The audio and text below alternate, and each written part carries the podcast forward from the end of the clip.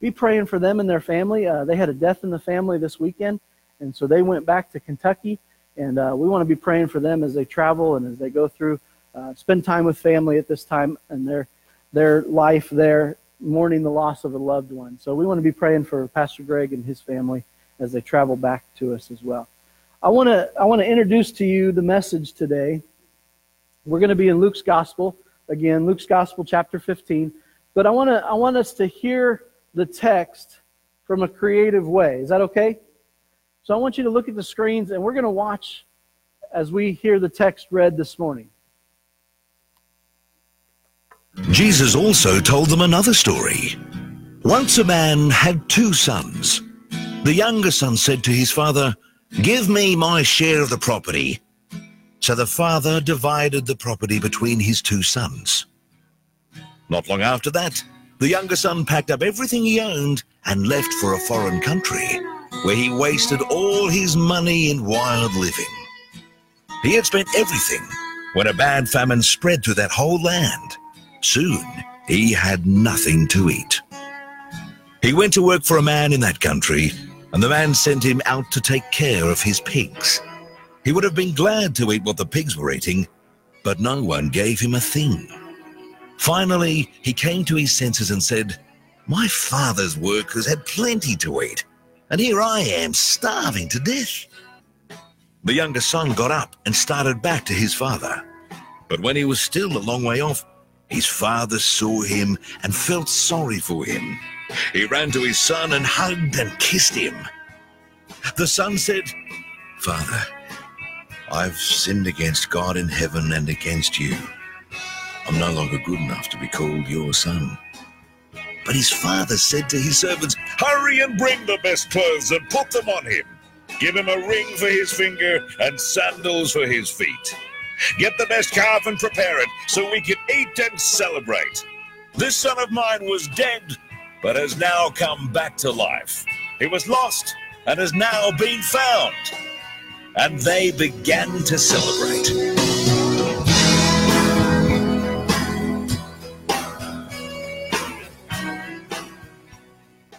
Is the word of the Lord. Thanks be to God. Let's pray together. Father God, we thank you for this day. I thank you for the truth of your word. I thank you for, for different ways to get the word into our hearts. And uh, God, I'm thankful that we can hear this story that you told, Jesus, to us, to your disciples. May you speak to us today once again as we look at this story. May you speak to our hearts. May you have freedom to share with us what we need to hear today. And may we have ears to hear it. But God, I pray that you give us courage to be obedient, to do something with it. We love you and praise you. In Jesus' name we pray. Amen. Take your outlines out, grab a pen or a pencil. Here's how you're going to take notes today. You're going to draw a picture. You're going to illustrate this story. Because this is a story that if you've been in church you know, any amount of time, most likely, you've probably heard this story the story of the prodigal son. The, sort, the story that Jesus tells about the lost son coming home. Now, this story, to give you a little, to give you a little background, is just one of a few stories that Jesus tells on the same topic. And I want us to, I want us to kind of just walk through this today uh, together, if you will. I just have a couple of questions that I want you to be thinking about through the course of this message Uh, that I believe that God wants us to, to be aware of today. The first question is this What do you want? What do you want? And the second question, the second question is this What do you need? What do you need? Wants versus needs. Now, I've, I've been a pastor long enough that I've actually preached on this text numerous times. And, and as I was preparing this week, it would have been easy for me to just go down I, I, in my office, you'll notice I, I'm just, this is all the notes I have. I was not allowed to type notes this week. Uh, I wasn't allowed to, to really expand on it. So we're just going to tell the story because here's why. I believe Jesus wants to, us to just really grab the truth of this story to help us right now. All in favor say aye.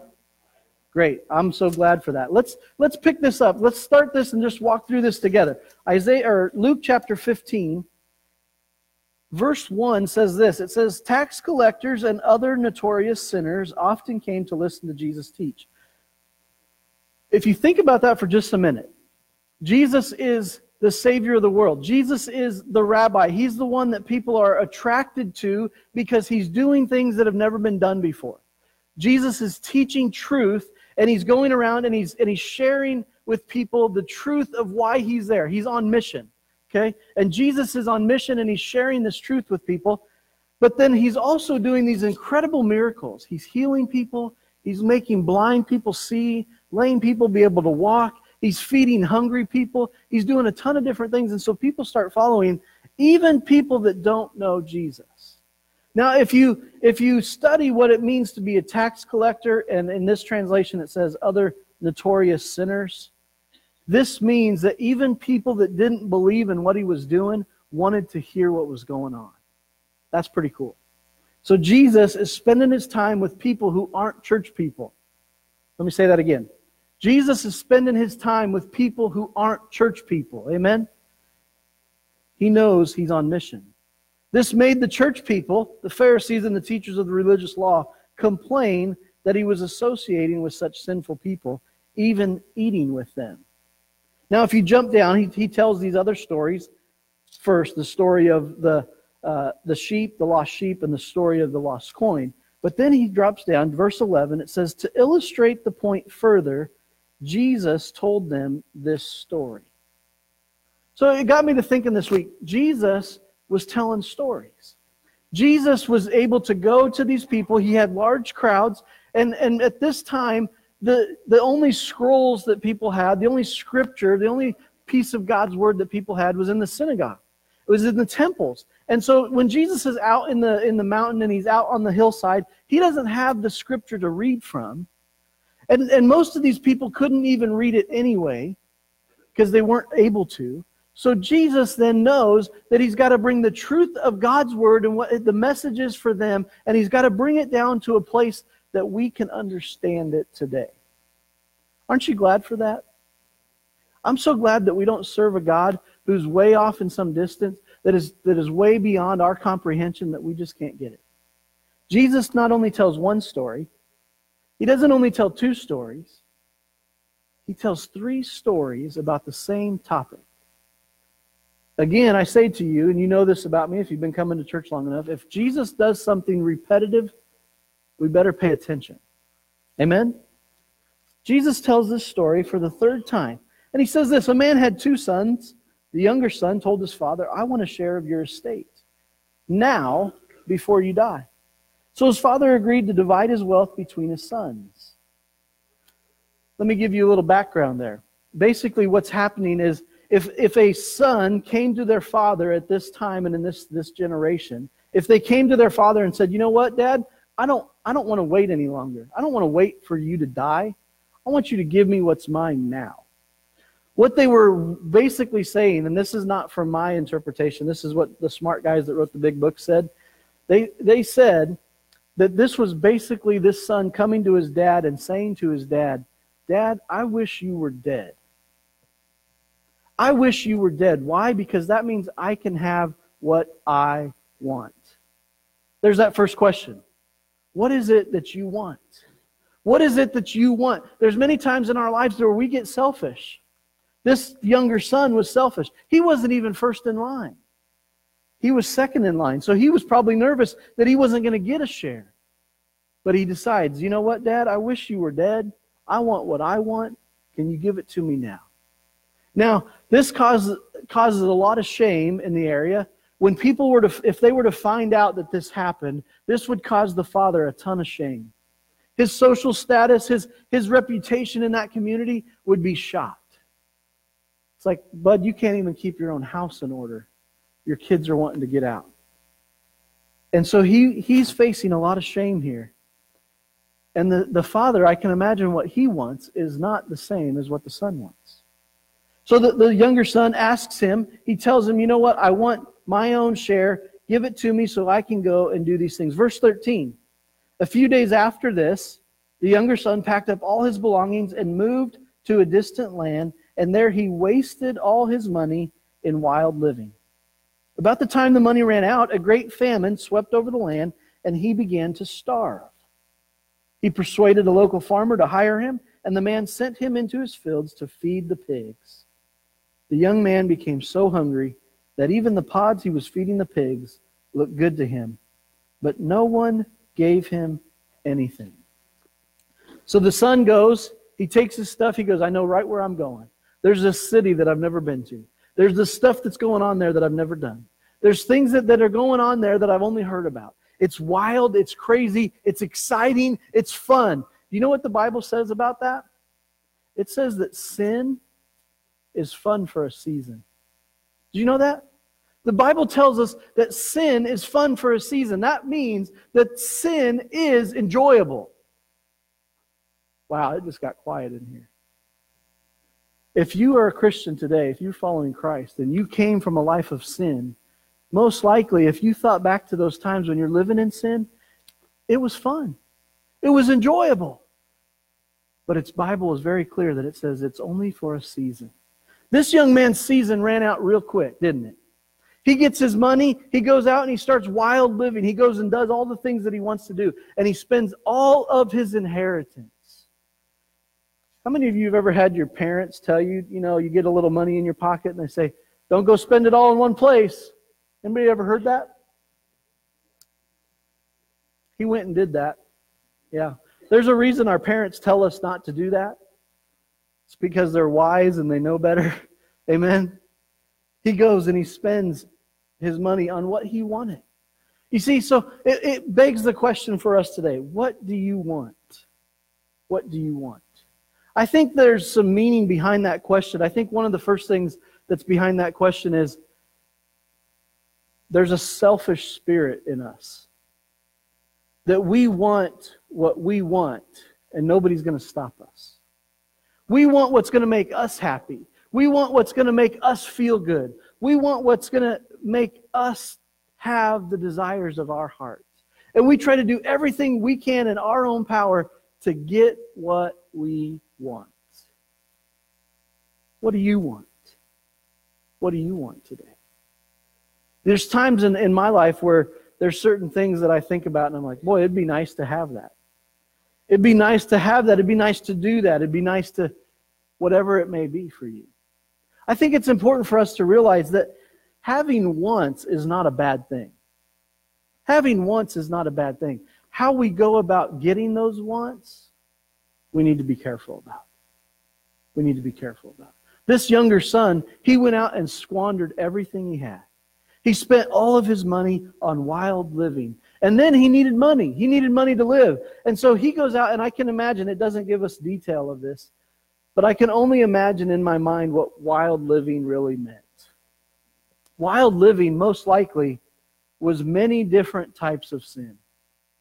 Many different types of sin. Well, why do you say that, Pastor BJ? I think it's, it's, it's wild living was sin because sin is the only thing that can separate us from the Father.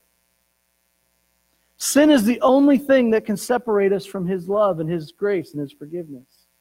And if we don't deal with the sin issue, we're going to continually be separated from God. And I believe as this younger son left his father, he willfully made a choice to go away from what was comfortable and what was prepared for him, to go out and spend his money on the things of self and flesh and sin. And what did it do? It separated him. Not only did it separate him from his earthly father, he then spends all his money. So then now he's separated from the resource that his father gave him, and he has absolutely nothing. He has absolutely nothing. But here's another desire that we want when we ask that question What do you want? I believe this son wanted freedom. He wanted freedom. He was the younger of two sons the Bible tells us, the story tells us. And it, most likely, the younger son is probably getting the, the worst chores. Most likely. He's probably having to do a little bit more that he didn't really want to do. And he's thinking, you know what? If I can just get out of here, I can be free to do whatever I want. I can be free to do whatever I want. That really is, a, is another root of that question. What do you want?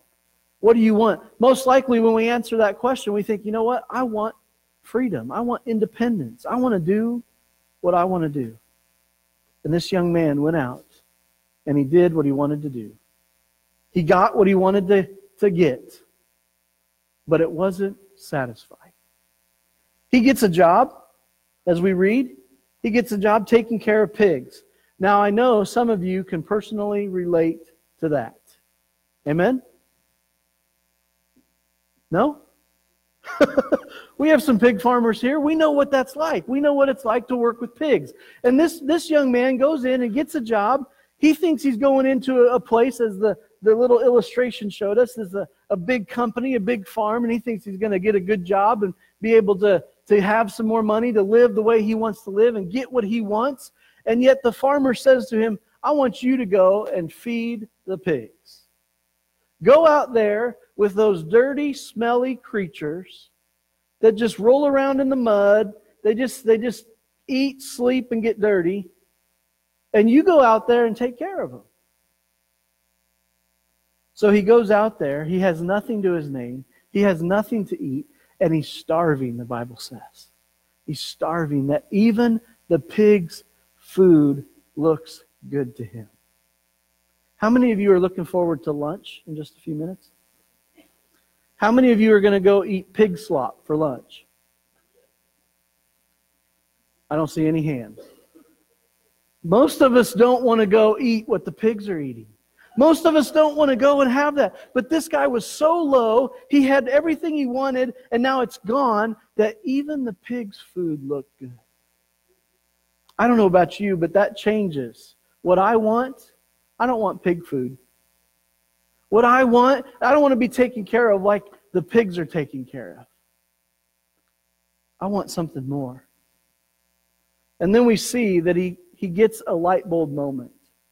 He gets a light bulb moment in this story. And he realizes, you know what? I left my father's estate. I was shameful to him. I was rude to him. I made him give me something. I, I, I ruined his reputation. But I know that the servants at my dad's estate are treated so much better because my dad is a dad who loves them and cares for them that even the lowest servant there has enough to eat. And this is the this is the key part. This is the key part. Because the son knew he needed to change. Have you ever heard about having a U-turn moment? We talk about it a lot in the Christian life where, where we think about we're going one way and we're living for self. And then we have that crisis moment where we have to make a decision. We're faced with the truth that guess what? God loves you. He died for you. He wants you to live for Him. He wants to forgive you of all your sins so you can go to heaven and be with Him. He wants that for you. And we're faced with that moment, that crisis moment where we have to decide am I going to keep living for self or am I going to make a U turn? And at this moment, this son had started living for self. He went off into a foreign country. He spent all that he had. He wanted what he wanted, and he faces a moment of crisis, and he has to make a decision. And he decides to make a U turn. He decides to go back to his father. As we go on in the story, we read that while the boy was still a long ways off, the father did what? Ran to him.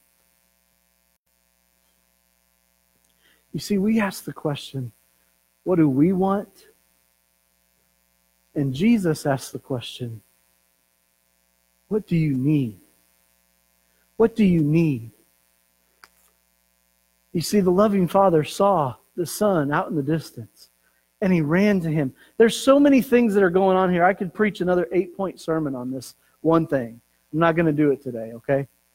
But here's, here's a few things that I want us to see about the Father that I think are important.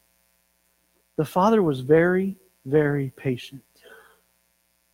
The Father was very, very patient. I want to tell you the next thing here because they go together. The second thing the Father was is he was very, very compassionate. Compassionate. So those two things go hand in hand. And I was, as I was studying it this week, I thought, you know what? I have been accused of not being very compassionate in my life. I'm kind of a black and white type of person. I'm a rule follower. If it should be this way, it needs to be this way. Then if you don't do it, then you get what you get. You know, that's just how it is. I'm not very compassionate at times. And I'm really not compassionate if I have to be patient. Anybody else like that? Am I alone in that, or is anybody else like that? Here's the thing think about this for a minute. The son goes off. The dad has no clue where he's going. He just took all his money, he's gone. And the father sits there and waits and waits and waits. The longer he waits, I can only imagine the thoughts that are going through his head. Some, some commentaries and some, some people suggest that the father did probably send out search parties, try to find out where his son went. Um, that's the compassionate part, the loving part. But all of that is trumped by his patience. We, we pick it up in this part of the story where the father is patiently sitting, waiting. We get this, this imagery, as you saw in the video as well, that the father is looking out the window. He's looking out on the horizon just to see some movement. If he can just see some movement, that it might be his son coming home. And he's so patient. I don't know about you, but the longer I have to wait for something, the less compassionate I get. The longer I have to go wait on opening day for my Dairy Ripple ice cream, the less compassion I have for the workers behind the counter. And this week, God has helped me because I was studying this too. what can we learn? We can learn to be passion, patient and compassionate. I didn't have to wait as long as the teens did Wednesday night. But as I stood there and waited, and, and our kids got restless and cranky, I just kept thinking, God, you were patient with me, so I can be patient with them. And as I got up to the front counter, I got up to the front counter and I thought, you know what? I'm so glad that they got to serve me. And I was so thankful that they got my order right. And I was willing to wait even 10 more minutes. It wouldn't have mattered. Why? Because I knew they were busy. I knew they were going through stuff. I knew they had a long day, but I knew that they were there to serve me. I was patient. I was compassionate, just like the father was to his son. He was patient. He waited. And when his son, when he saw his son off in a distance, he ran to get him. He ran to get him. In other words, he went out there and said, You know what? I'm going to finish this trek with you. You're not going to go alone. You're not going to come in alone. You're not going to be shunned. You don't need to worry about what we're going to do and how we're going to treat you. I'm going to come to you, get you, and bring you in. Why? Because I love you because I want you home. I know you wronged me. I know you messed up, but I want you here. The father was compassionate.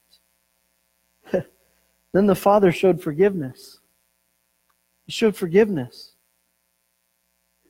He sees his son there. He says, Give this young man a ring and a robe. Go kill the fattened calf. We're going to have a feast. In other words, we're going to party forgiveness. You see, the son came to the father and he said, Father, I wish you were dead. Give me half of what's coming to me, or give me all of what's coming to me, half your estate right now. This son had no rights to anything that was left over. This son had no rights to any money, any, any, any material possessions that was left over. He had no rights to it. He'd already gotten his. But this ring signifies something very important. Many of you know there's, a, there's things in our world that we use as currency called credit cards. Some of you have them, some of you don't. If you don't have a credit card, maybe you have a line of credit at the bank. Maybe you have a home equity line that you can borrow to do home improvements, whatever it is. You have some agreement, maybe even if you have a checking account.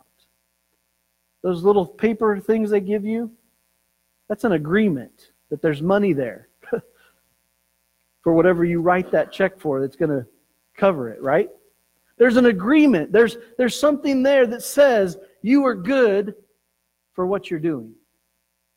And so when this father gives the ring to his son, this is the family ring that says, you know what? Anytime you show this ring, it's as if I'm covering the cost for you.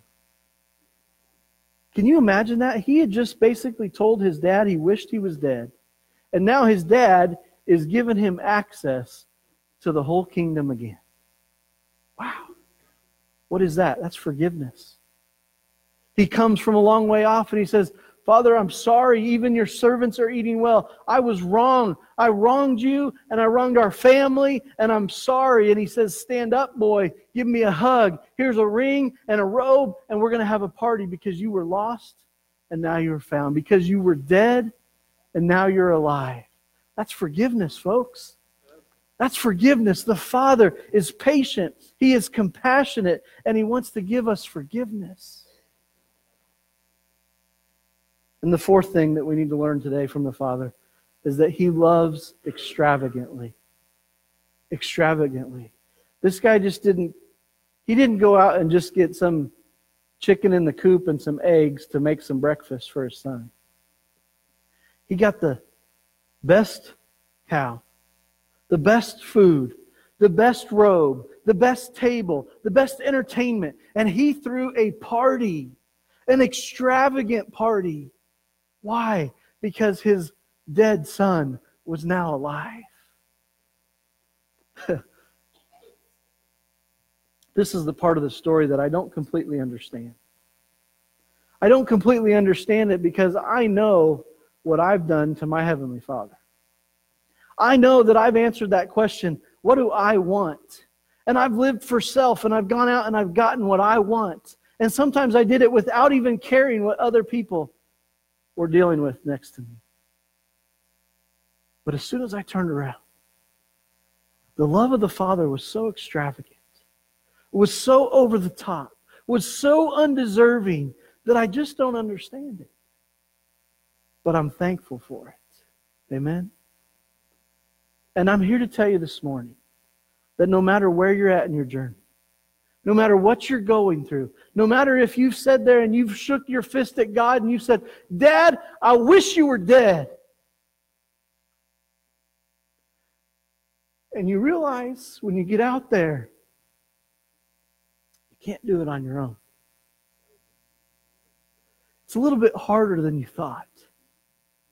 And you make that turn and you put your tail between your legs and you wish you didn't have to go face the music. But the Father is there with open arms. and He says, I love you. I love you so much that I died for you. I love you so much that I would give you anything you need because you are my prized creation. The Father loves extravagantly. The Father loves over the top. The Father's love is immeasurable. Aren't you glad for that today? What do you want? What do you want? Do you want to keep living for self? Do you want to keep trying to get things on your own strength and in your own power? Well, Jesus is here to say, I know what you want but I also know what you need. You need to make a U turn. Come back home. Because I want to love on you. I want to give you everything that you lost. I want to restore your life. I want to make it right. I want to love you. Aren't you glad for that? I want to ask you to stand with me this morning. We're going to pray in just a minute.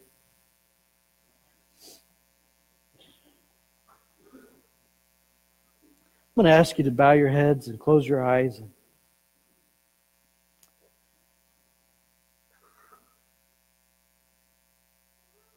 I'm going to pray in just a minute, but I want to invite you to to just take a moment right now in the quietness of this moment and just would you just ask God a question? Would you just ask God in your own in your own conversation with him?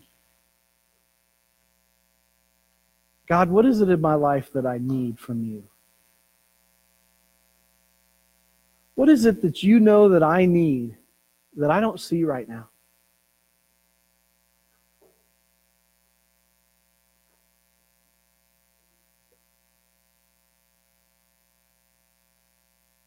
Sometimes in these conversations with God, we get too busy talking to Him that we forget to listen to Him.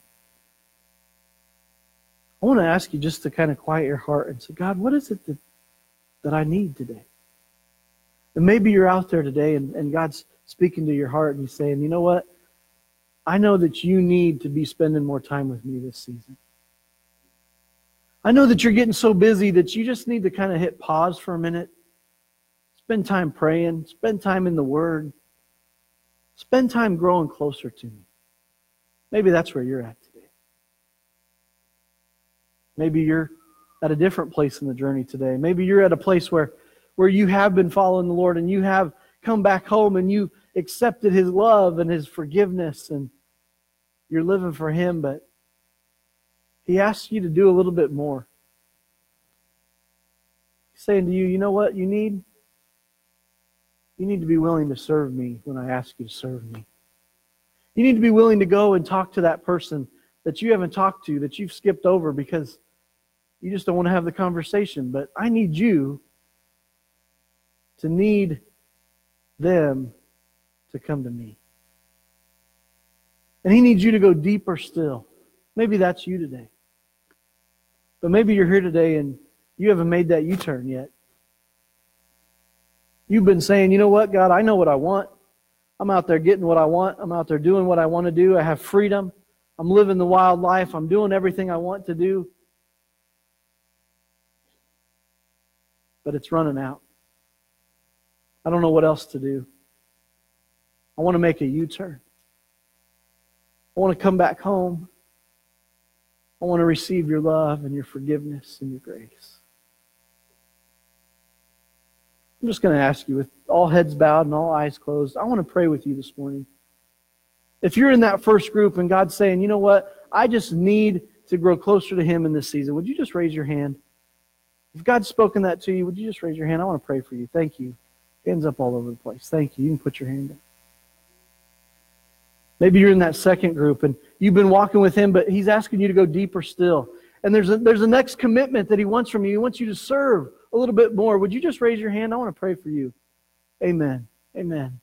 Hands up all over the place. Thank you. Maybe you're in that boat where you're still living for yourself. I want to pray for you. Do you want to make that U turn today? Would you raise your hand if you want to make that U turn today? I want to pray for you today. Praise the Lord. Amen.